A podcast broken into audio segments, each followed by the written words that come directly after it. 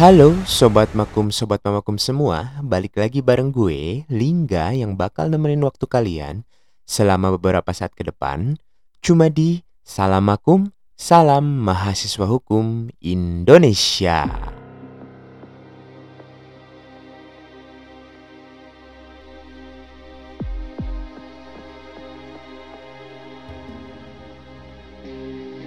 Sobat Makum, Sobat Mamakum semua terkait bahasan podcast yang lalu mengenai tindakan kepolisian dalam hukum acara pidana, itu terdapat beberapa respon yang di antaranya teman makum sekalian ada yang penasaran bagaimana pemberkasan dari kepolisian dan kejaksaan.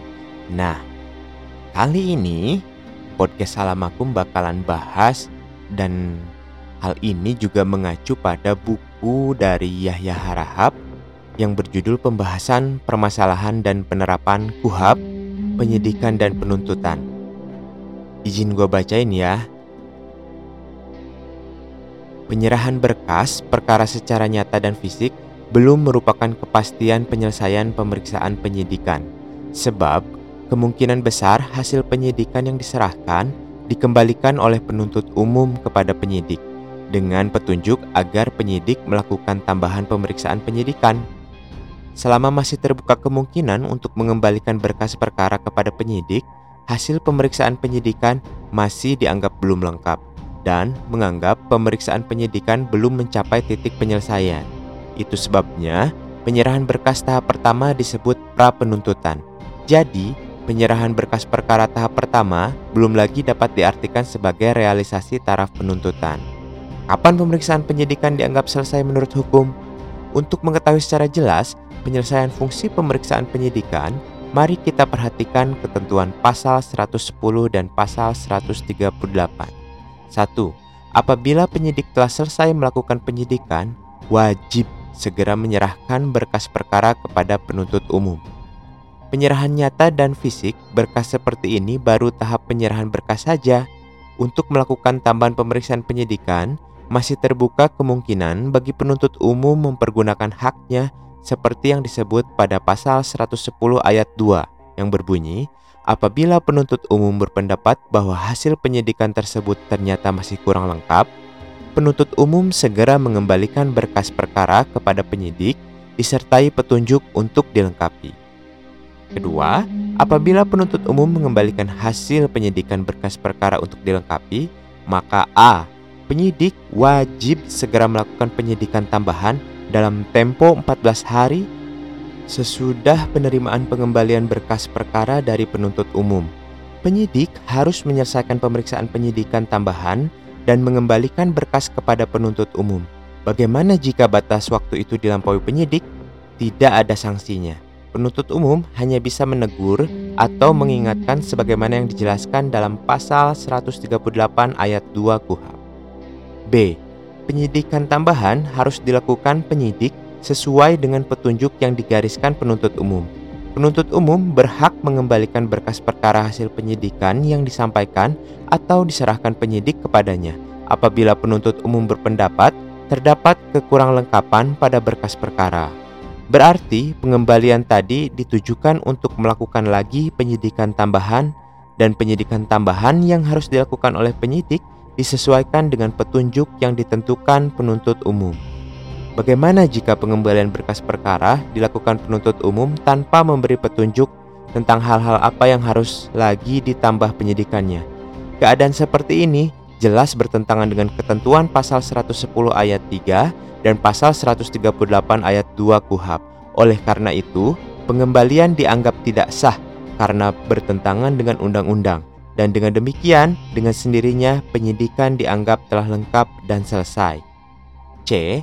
Apabila dalam waktu tujuh hari setelah penerimaan berkas perkara, penuntut umum telah menyampaikan pemberitahuan kepada penyidik bahwa hasil penyidikan yang terdapat dalam berkas sudah lengkap berdasarkan pasal 138 ayat 1 atau sebaliknya, apabila dalam tempo tujuh hari sesudah penerimaan berkas, penuntut umum menyampaikan pemberitahuan kepada penyidik bahwa hasil penyidikan belum lengkap. Berarti penyidikan belum selesai dan harus dilakukan penyidikan tambahan sesuai dengan petunjuk yang diberikan penuntut umum. dan dalam tempo 14 hari terhitung sejak penerimaan pengembalian berkas dari penuntut umum, penyidik harus mengirimkan kembali berkas perkara beserta hasil penyidikan tambahan kepada penuntut umum. D. Atau penyidikan telah dianggap selesai apabila dalam jangka waktu sebelum lewat tempo 14 hari, misalnya pada hari ke-9 atau hari ke-13, penuntut umum telah memberitahukan kepada penyidik bahwa hasil penyidikan telah lengkap. Sebaliknya, apabila belum lewat jangka waktu 14 hari dari tanggal penerimaan berkas perkara, penuntut umum masih berhak lagi mengembalikan berkas perkara kepada penyidik. Kaidah ini dapat dilihat secara a contrario dari bunyi pasal 110 ayat 4 yang berbunyi, apabila sebelum batas waktu 14 hari tersebut berakhir, telah ada pemberitahuan tentang hal itu dari penuntut umum kepada penyidik. E. Penyidikan dengan sendirinya menurut hukum telah dianggap lengkap dan selesai apabila tenggang waktu 14 hari dari tanggal penerimaan berkas perkara penuntut umum tidak adanya menyampaikan pemberitahuan tentang kekurang lengkapan hasil penyidikan atau selama jangka waktu 14 hari tersebut penuntut umum tidak ada mengembalikan berkas perkara kepada penyidik. Berikutnya, penyerahan berkas tahap kedua. Penyidikan dianggap lengkap dan selesai apabila telah ada pemberitahuan dari penuntut umum yang menyatakan berkas perkara telah lengkap atau apabila tenggang waktu 14 hari sejak tanggal penerimaan berkas, penuntut umum tidak menyampaikan pernyataan apa-apa dan tidak pula mengembalikan berkas perkara kepada penyidik terhitung sejak tanggal waktu tersebut dengan sendirinya menurut hukum penyerahan berkas perkara sudah sah dan sempurna beralih kepada penuntut umum tanpa memerlukan cara dan prosedur apa-apa lagi, dan dengan sendirinya terjadilah penyerahan tanggung jawab hukum atas seluruh berkas perkara yang bersangkutan dari tangan penyidik kepada penuntut umum. Peralihan tanggung jawab yuridis atas berkas perkara dari tangan penyidik ke tangan penuntut umum meliputi berkas perkaranya sendiri, tanggung jawab hukum atas tersangka dan tanggung jawab hukum atas segala barang bukti atau benda sitaan. Lalu, siapa pejabat yang berwenang untuk menyerahkan berkas perkara? Undang-undang telah menentukan pejabat penyidik mana yang berwenang untuk menyerahkan atau melimpahkan berkas kepada penuntut umum atau kepada sidang pengadilan Sebab seperti yang akan dijelaskan, bukan seluruhnya penyerahan dan pelimpahan berkas perkara mesti melalui penuntut umum. Ada jenis perkara yang dapat langsung dilimpahkan penyidik kepada pengadilan seperti perkara acara ringan dan perkara lalu lintas. Dalam kedua jenis perkara ini, berkas perkara dan terdakwa serta saksi dan bukti dapat langsung dilimpahkan penyidik kepada pengadilan tanpa melalui penuntut umum, tapi atas kuasa penuntut umum. Untuk lebih jelasnya, mari kita lihat secara rinci hal yang menyangkut wewenang penyerahan berkas perkara dimaksud. 1. Penyerahan berkas perkara acara biasa.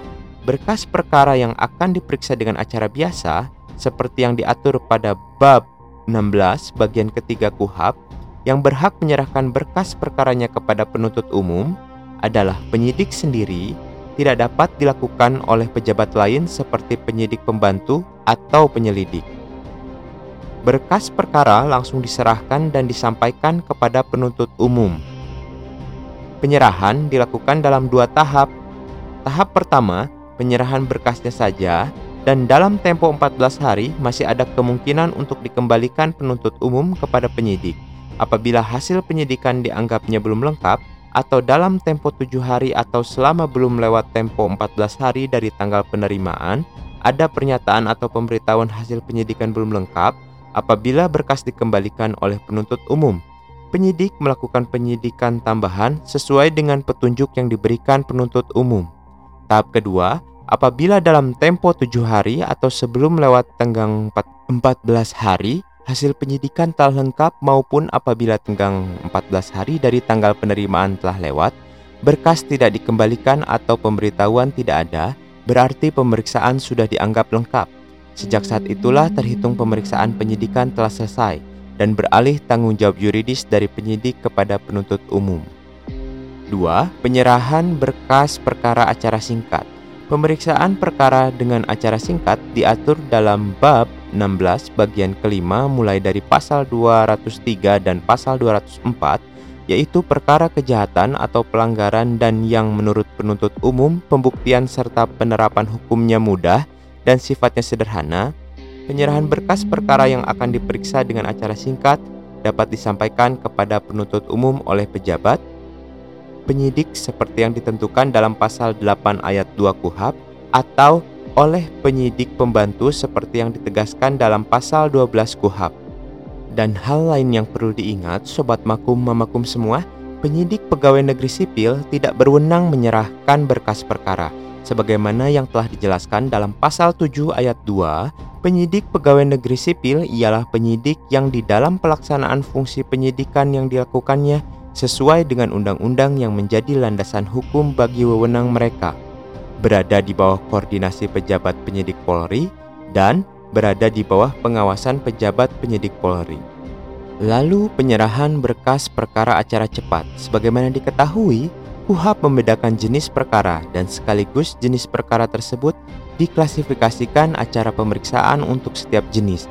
Ada jenis kelompok perkara pemeriksaannya di sidang pengadilan dilakukan dengan acara biasa seperti yang diatur dalam bab 16 bagian ketiga, di samping itu, ada pula jenis perkara pemeriksaannya di sidang pengadilan dilakukan dengan acara singkat, seperti yang baru saja dijelaskan.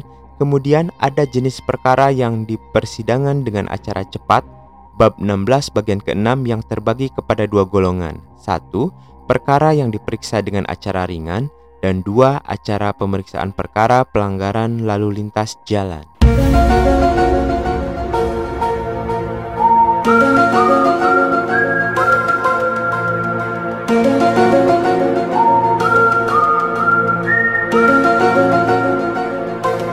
Sobat Makum, Sobat Memakum semua, itu dia bahasan mengenai pemberkasan perkara penyidikan dari kepolisian ke kejaksaan.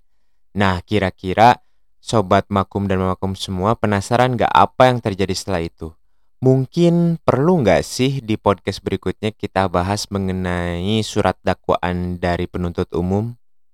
Kalau Sobat Makum dan Sobat Memakum semua penasaran mengenai surat dakwaan yang dibuat oleh penuntut umum, kita bakalan bahas di edisi podcast berikutnya. Dengan catatan nih, Sobat Makum dan Sobat Makum semua, terus dengerin ya Salam Makum Indonesia. Ya, ini dia nih. Dan kali ini waktu juga gak kerasa begitu cepat ya Sobat Makum dan Sobat Makum semua. Dan buat Sobat Makum dan Sobat Makum semua yang lagi berkendara di jalan, hati-hati ya selalu berkendara dengan tertib karena cuaca kali ini sedang musim hujan, sobat makum dan sobat makum semua, dan jangan lupa jaga kondisi. Akhirnya kita udah ada di penghujung acara.